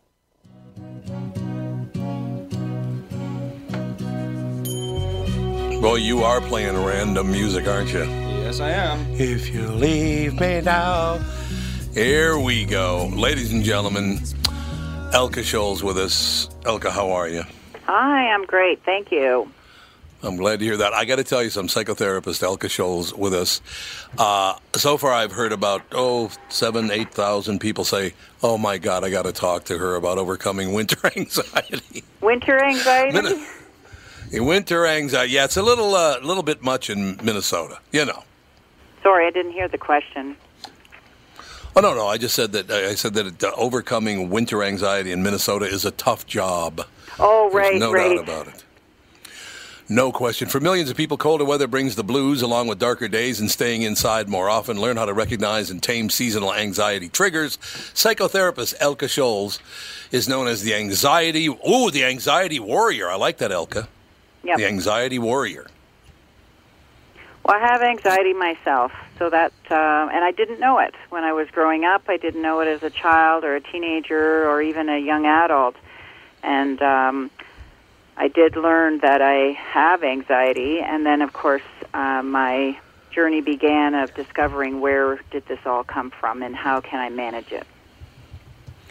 Is it, uh, from what I understand now, uh, anxiety comes from the fact that in your head, in your brain, you're worried, but worry doesn't uh, doesn't come out. It stays in your head, but worry turns into anxiety when you start to express it verbally. Is that correct? Yeah, and it comes from a lot of different places. Uh, worry is one of them. Uh, it can also come from a lack of water. Your brain will send signals Mm. to your body that feel anxiety like. Yeah, so I can lack see of that. hydration Absolutely. will actually create anxiety. So it comes from a lot of different places. So now, Elke, where did you grow up? I grew up uh, in Ontario, and I now live in Muskoka uh, in Ontario Okay. as well. Okay, now, so basically, you know about dealing with winter anxiety as well, Yes. right? Okay, well, I just want to make sure because uh, Doug is with us today, and Doug said he's really got to talk to you about this winter anxiety thing. I, I, so my question is: snorting vitamin D, copious amounts a bad strategy to uh, counteract seasonal affective disorder. It's been they they just said in the local news this is the cloudiest January we've had since 1963, and I just I, I just hate every moment of every day. What do I do? Yeah, and I find um, yes, those cloudy, soft days, and and you know, part of it is is um, you know we start feeling depressed or quieter or uh, less energy in the winter, and uh, one thing that I'm encouraging people to do is to relax into that. Um, you know, we can hibernate too. Uh, maybe it means um, uh, warm blankets and favorite soups, comfort food resting. It is a time of rest. And uh, even though, you know, we'll have to get out and go to jobs and things like that, I mean, there's other things we can do. Uh, one of the things is um, when there is a little bit of sunshine to get out there, even if it's for two minutes or one minute, and just to pause and take in those sun rays. The other is a sun lamp. Uh, my own office is, I have a little cubby hole, if you would see me now, where I'm sitting. And, um, and I do have a sun lamp, and I, I don't have it on a lot. It just has made such a difference, especially when we have um, uh, these soft, cloudy days that you know over and over again we're not having the sunshine. And um, and you're right. Uh, some people take vitamin D, uh, which is our sunshine uh, vitamin. Um, though I'm not a naturopath, so I can't even recommend. Um, I don't know how much to you know suggest. Mhm. Anyways, so that's just a few little things, but there's other things too. Um, But a few having little a meal help, with yeah. a friend uh, and or family, you know, making sure that maybe wintertime is it is a time that it's slower, but it's a great time to make connections and be with people. Yeah, and I think that's terrific. One of those things, yeah. Um, the whole, you know, winter is a time Oh, to. I can barely hear you. Oh, uh, I will turn myself up. There you go. How is that? Any better? No, can you say it again? Sorry. I Well, you can hear Tom, so I'll just let him take the reins. okay. No, that's fine. Uh, so basically, what I the one what I want to ask you about is it okay if I just call you Elke? Yes, please. And I love, I love that name by the way. Elke Sommer was a good lead for all Elkes in the world, don't you think? Absolutely. he was indeed, no doubt about it. So, okay, you start out by, let's say you have some some experiences. In my particular case, I I got worry as a little child because I, I watched my mother, who was trying to raise children by herself and and and was- a waitress. She worried constantly about how she was going to make the, make the ends meet, how she was going to pay the bills, how she. So I picked up on that. You you kind of inherit that by watching your parent. If you care about them, you kind of pick up on their their worry and anxiety, don't you? Yes, absolutely. Yep. Is we there anything pick it you up could do about it? and I Mhm. want to emphasize the word habit. So worry uh, is something we can change. We have fifty to seventy thousand thoughts a day, and uh, most of those are repetitive. And the good news is that we can be the master of our minds and we can change those thoughts. It takes a bit of work, though I do have a strategy for that. So, uh, and you're right, worrying isn't really beneficial. It, it kind of just keeps swirling around. So, one of the things I tell um, clients is, you know, write down all your worries. And uh, one at a time, just write down the facts that support the worry. So, what facts are suggesting that this worry is justified? And in a lot of cases, we'll find uh, there might be something, but mm, there isn't really a lot. And then write down the facts that support a more helpful thought. So, uh, whatever that worry is, I don't know if you have one, but I'm certainly happy to work through it. And um, write down, you know, what supports a more a balanced, realistic thought. And um, actually, uh, my clients have reported when they do that exercise, they come back and they go, "Wow, it really, it really changes." Because worry, worry and anxiety, they're part of our uh, human makeup and who we are. And it's kind of like anxiety tapping us on the shoulder and saying, "Hey, pay attention. pay attention to something." So, uh, and and you know, we don't we don't want to assume that it's a habit or that it's wrong. So let's write it down. Let's look at it. Let's um, look at the facts, and then let's look at what really is happening, and let's um, reframe and and think about that thought in a more realistic, balanced way. Does that make sense, or is that helpful? No, it absolutely is helpful. It makes a lot of sense, as a matter of fact. Okay, I, cool. uh, well, I, t- I tell you this, uh, uh, the way I think, Elke, and this is absolutely true that I have had worry that turned into anxiety. For a lot of people, that turns into depression. Yep. But for me, it turned it turns into rage, which is really unusual, I guess. Hmm. So you know, I behave now. I take a couple extra breaths, Elke, so it works out really, really well. Well, Um, and yeah, and you know, are all these unpleasant uh, human emotions, um, they're there for a reason, and they're they are really um, asking, uh, like when we have an unpleasant emotion like rage, anger, irritation, frustration, however you want to word it, stress, anxiety, and you know, anxiety and stress comes in so many different forms, uh, whether it's fear, grief, all those emotions are signals for us to say, hey, let's pay attention. What do we need to do here? They're not wrong. So when you feel rage, it's not wrong to feel angry or Right. rage or anything. It's just that something is telling you something isn't right. And it's Yeah, that's exactly right. Yep, yep, that's exactly right. As a matter of fact, I, I one thing that on the upside of that whole thing, Elke, and this is absolutely true, and people looked at me in a really weird way when in high school. I actually laughed at this quote when everybody else took it really deeply and seriously. I laughed because I, I thought, my God, that's so true.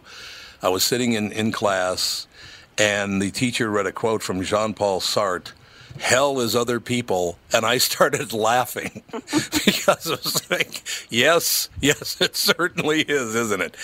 Um, like right now elke we're, yes okay so we have winter and it's uh, it's overcast and it's cold but if you turn on the television everybody in america hates everybody else elke. It's just it's very upsetting actually. Yes. Well, when I, you know, and I don't know if uh, you'll enjoy listening to this because we are on the radio. Um, is uh, one of the things I do uh, encourage people to do is know when to disengage. And our media, uh, and I mean this program, I want to, you know, say thank you so much for doing things like this because it supports people and we're enriching people's Wonderful. lives. We need more of that. This. Um, we need to also disengage from uh, the social media and media out there. Um, there's so much uh, of uh, disasters, and uh, you know we hear it repetitively uh, over and over and over again. Sometimes the same story, and what it does is it really does upset, upset our system. And uh, it's just knowing when to disengage and when to say, you know what, I need to turn that off right now, or I need to listen to this program, which is going to, you know, help me and um, help me live my life and help me live a good life. We all deserve to do that. Um, yeah, so it's it's important to know when to disengage, when to pull back. Is it easy to do that though, Elke? I mean, is it is it easy to disengage, or do you need to sit and, and make a concerted effort to learn how to get uh, how to do that right? Well, I did that very early on. I actually, um, I remember once a long time ago walking in a grocery store, and when I was looking at different products, I could hear the jingles in my head, and I just went, "Whoa, no, I don't want to do this." So I actually, and I also was involved with a lot of um, uh, town council. Um, I was on different committees and things, and I learned a lot um, about um, you know how the how media can present or advertising even. And so I I stepped back then. I I um, I tend to, um, you know, I don't uh, I don't go out of my way to fill my head or go into watching a lot of uh, media because I do always find out what's going on. It's interesting. I have clients they'll either tell me or I can if there's something locally that's happening, I'll do more research, talk to people, and um, it's it's not that I've ever been in you know um, my head in the sand. It's not like that at all. It's just that Mhm. why am I upsetting myself by listening to things that are going on all over the world? It's not that I don't care. I do care deeply. However, um, you know, we need to think about where where can we be the most useful? Where can we help people the most? And for me, if I take care of myself and then I can be, uh, you know, as close to 100% as possible, then I can help. Like being, like I love to do radio interviews. I just totally love it. I enjoy it so much because I, I just want to help people and don't think it's so difficult, some of these strategies. And, and the same as my pri- private practice. I want to be on top of things so I can really help people and empower them. And if I'm uh, defeated or sad or uh, bogged down uh, by, uh, you know, because I've listened to the news over and over again, um, I don't think that's useful. So, um, yeah, I have, I've, I've stepped back, and I, I hope that I do enrich lives. So that, that's how I've done it. Well, but I think that is true because you do obviously enrich other people's lives. You really do help people a lot. That's got to feel really good, Elke, I would imagine, knowing that you are helping a lot of people. Yes, yes, it does, and and I think um, I also believe in like we're all connected. Like in some way, as humans, we are connected with each other, and I think as we keep our vibration in a in a good, healthy way, whether it's uh, you know physically, spiritually, emotionally, that that people are going to resonate with that. They're it's going to help them as well, and and that's where I, if I you know would encourage listeners or encourage people is to you know focus on that. How can you enrich your life? Because there's a ripple effect that happens, just like when a pebble drops in a lake. There's this beautiful ripple effect. Um, it affects so many people, and then as you affect them in a positive way, it again there's this you know big ripple effect that becomes endless in a way. okay I do need to take a very quick break. Can you stay with us for a few more minutes after the break? Sure, love to. Wonderful. We'll be right back right after this. Elke Scholz Overcome Winter Anxiety and all anxiety, basically. We'll be right back. More with Elke right after this. Start the new year looking great and feel even better by losing 20 to 40 pounds with help from my friends at Ultimate, powered by Nutrimost. It's Tom, and I'm thrilled to let you know that for a very limited time, you'll receive 20 to 30% off all programs with Ultimate's New Year's resolution sale. Do what I did and let Dan and Neil Sheehy and the staff at Ultimate help you change your relationship with food forever. With the help of Ultimate, I lost 41 pounds and another 42 pounds in each of my two 40-day programs. Debbie P. from Anoka lost 31 pounds in 43 days. Cheryl S. of Webster lost 36 pounds in 43 days. And Ron D. from Lakeville lost 57 pounds in just 43 days. Live your healthiest life starting today. Schedule an immediate consultation and receive 20 to 30% off all programs for a limited time. Call Ultimate, powered by Nutrimost, 763-333-7337. 763-333-7337. Tom here for Sabre Plumbing, Heating, and Air Conditioning. Right now, Sabre and Bryant are teaming up to offer 0% financing for 36 months when you buy a new Bryant furnace. This is the perfect time to replace your old furnace with a new trouble-free, energy-efficient furnace from Sabre. And when you buy Bryant equipment, you're getting one of the most trusted names in the industry. This 0% offer is available for a limited time. Call Sabre Plumbing, Heating, and Air Conditioning to find out more, and please tell them that Tom sent you. Sabre and Bryant, whatever it takes. Do do do. West Virginia. Well, it's kind of a positive song, don't you think? Oh, West Virginia. Well, there you go.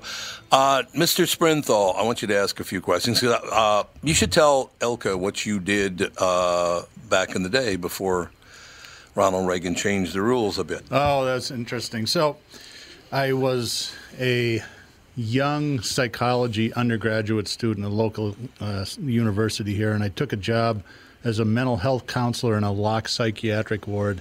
And I watched the implosion of our healthcare system, mental health care system in this uh, country in the early 80s. And it was just, you, you could almost t- predict what was going to happen.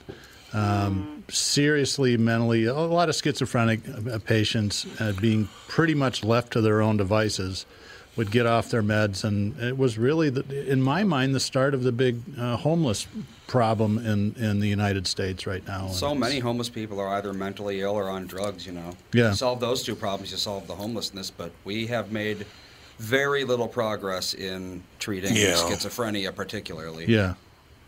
So I don't, I don't really know that there's a question there, quite honestly. But Andy brings up a good point. Uh, You know, it's, I, I think mental illness in general is treated as some sort of a character defect, whereas if you know people that are actually suffering from psychosis, they're not doing it on purpose. But uh, why do you think that the treatment, uh, uh, medical science, is lagging so far behind in the treatment of mental illnesses?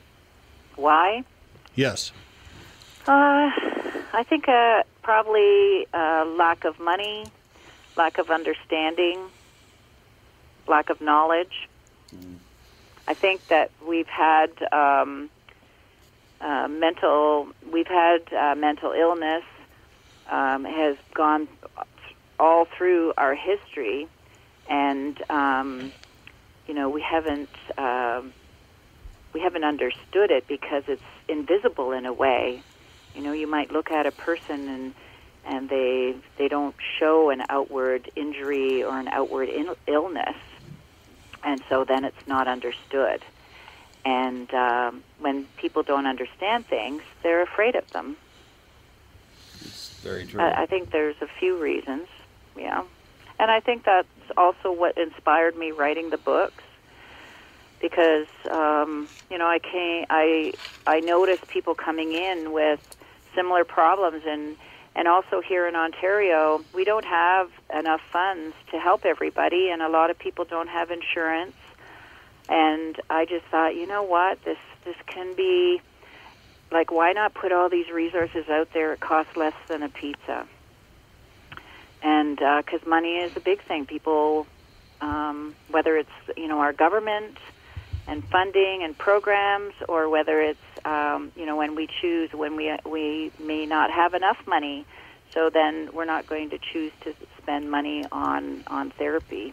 You know, maybe we just have enough money for food and clothes. So, in, in the Canadian healthcare system, uh, ther- psychotherapy is not something that's covered. No, That's no. interesting. It, it sometimes it is through employment programs, hmm though it there's still many many gaps. So it, it would be part of the, uh, from what I understand, that in the Canadian healthcare system, there still is sort of a private umbrella that, Yeah. that that's optional that covers a lot of, I guess, what they would probably call non-essential services. But it sounds like your argument is that these really aren't non-essential. Right. Yep. Yep. Sometimes it's covered privately, but in a lot of cases it's not. There's big gaps, very big gaps. And I, it See, sounds Doug, I like fi- that, that you have those gaps too. Yeah, we have a lot of gaps. yeah. Yeah, we do. No, and, I, I find this fascinating. sorry. No, I find this fascinating. I like your conversation you're having. Oh, okay. That's good. Yeah, I yeah, think there's. Uh, Yeah, as we I mean, struggle with our healthcare system in this country, I think it's sort of I don't know what the right word is, but we look to Canada and some of the European countries as having perfect health care because it's nationalized and and a little deeper examination it usually points out that you know there's there's no perfect system. No, and unfortunately, I mean, we have. Um, I'm just trying looking up the stat here. Um, it's like a quarter million Canadians are off work every week because of stress and anxiety. I mean, that's how high it is. It's a Wow. lot. That's a lot of people. Can, can I ask And, an uh, ignorant question? How many people live in Canada? What's the population of the country, Oh, boy. approximately? Now you, you know what? Those 37 are million. They're- They Oh, don't it's roll around million? in this Okay. brain. Yep, it's Um, I just million know people. more of the percentages, but um, you know, one of the things, and this is interesting, what what we're talking about is um, so the stress and anxiety and these symptoms. It's just mind-boggling how our body manifests illnesses based like from um, our mental health. Like when we're feeling good, we're healthy. I mean, I like you know we're we're resilient we're energetic we have um, you know our antibodies are in good shape and and we're not sick um, i mean anxiety can cause so many symptoms um, uh, it can cause ibs uh, headaches migraines uh, hives skin disease um, heart disease i mean it just goes on and on and on. And I think that brings me back to why, you know, I want to support people in, in looking after themselves and feeling better is they're going to actually be healthier. Like, it's just crazy. Um, there's just so much that indigestion, I mean, um, sweating, hives, uh, weight loss, weight gain. I mean, insomnia, so many things. And and then where does the cycle stop, right? And then we go to the doctor and we're upset, and then um, you know we're asking for medication, but the medication isn't really fixing the problem. Boy, it's January in Minnesota. I'd go for a little sweating right now. yeah. Absolutely. And you know what? We'd be healthier to sweat. Yeah. Totally. We would so be. Thank yeah, you, though. Absolutely. It is true. Ladies and gentlemen, our very special guest today. I, I thought it was a fascinating topic. Uh, you know, the, the winter being part of it, but also I think people really are going to have to focus on taking care of their anxiety because so much of it is being caused by, well, I mean, it's just a flat out truth that whether it's Hollywood or politicians or you go down the list, we're being lied to constantly, and you know you are, and it gives you a lot of. It's very unsettling to know that nobody's telling the truth anymore. It's very difficult. Well, one of the things is, you know what, is trust yourself. Trust Mm-hmm. your own body. Your body is your best barometer. Your body will tell you like and I and you know, I'm going to say you don't have to believe anything I say ever. And I tell that to my clients too and and the bottom line is trust yourself. If this any of this what we talk about feels right for you, then it's bang on, go with it. You can go to E L K E S C H O L Z. That's E L K E S C H O L Z dot com. Elke Scholz, thank you so much for your time today. Have a wonderful day. You too and thank you so much for the opportunity. Absolutely. Great to have you. All right. So, Doug, do you miss being in the business? You must miss being in that business, I would Uh, think. y- you know, Tom, it was so long ago, and it was really, it was just the start of what might have been a career as a therapist or a counselor, or maybe even Yeah. teaching. I don't, I don't know where it would have gone. I did find it, it, it really affected me. eh, eh, At, for my whole life, because you really you, ha- you have to become a compassionate person to do that job, Yeah. and realize Yeah. you know to count your blessings and how lucky you really are because you know brain chemistry is such a they know so little about it and it's so fragile and the, people the line of sanity versus insanity is very very thin uh, and you know exactly what I'm talking about. You went through this Yep. with your father. I mean, it's it, Yep. it's and I, I can't imagine how frightening that would be as a child. As a grown up, it's frightening enough to watch somebody that's just totally disassociated with reality. It's uh, and you can't reason with them, as you know. It, it's impossible. They just they don't. They have these beliefs and systems built up, and you can't use logic. You would think that you would be able to convince somebody that they're not Superman or uh, there aren't alien colonies living under your fingernails and all this sort of nonsense, but it's not true. You know what I really love about today is is that that's why I, I just I laugh really hard when they go with this all people uh, all men, uh, white men, are, are people of uh, uh, you know white privilege. Yeah. Uh, Let me run a little white privilege by you. You be a little boy and watch your father see things that you can't see and see how you deal with that. Okay? Not a lot of privilege there, I will be honest with you. Because as a little boy, you're going, What's wrong with me? I can't see it. He goes, I said, Dad, where? Goes, right there. You can't see it? And he goes, no. So I thought there was something wrong with me. Yeah. You know? Well, and there wasn't any money in the family uh, coffee cans to send Tommy to therapy to somebody that could help him deal with it either. So What do you, what, what do you mean therapy? I'm straight ahead. I'm a clear thinker. yeah, right. he just starts laughing. I like, nice friend you are. Yes, ha ha ha. Yeah, yeah, typical backstabber. That's all I know. Hallucination is one of those fascinating things because it's something that you can't really measure, but Uh-huh. you, I mean, like, so for a very brief period, I actually dated someone that had schizophrenia, and she Mhm. was very open about it. And, you know, Mhm. we talked about it a little bit, and some, I, I'd like, she would hallucinate things, and I'd say, so do you know how how well are you aware that they're not real? And she said that if they make absolutely no sense, like you know, I'm in my room and I look over and I see wildlife there, I know it's not real because how could that possibly be there? But if I'm you know walking around outside and I see the same thing, I can't know whether or not it's real because it makes sense that that wildlife would be there in the wild. So there is some logic to it. Yeah. To a point if you're if you're not so far gone that yeah that's you're not right. seeing you know yeah the devil in your room and you think it's real just because you believe what you see Yeah. because there are there are a lot of people like that but it is interesting there's like it's a sliding scale of you know just because you're hallucinating doesn't mean that you believe it all or that you're like just completely incapable of rational thought but That's right. yeah Well, and you go, it's episodic too. I mean, schizophrenics can Yes, be yes, lucid for long periods of time and then they get sick. And typically it's med driven or they get off their meds. Yep, but it's like any other. Illness, it, do, it does wax and wane a little bit. It's not full on crazy all the time. Yeah, it is astounding that we have absolutely no idea what's going on. We don't know what causes the episodes. Yeah. We don't know what causes the illness in the first place. You know, we don't know what part of the brain is sick. We don't know anything at all, despite all of our medical technology. Yeah. But, I mean, you could honestly, you could say the same thing about a lot of physical illnesses, where you can actually see, like, um, certain uh, autoimmune disorders. Like, Mhm. you can see the parts of the body that are attacking themselves. Right.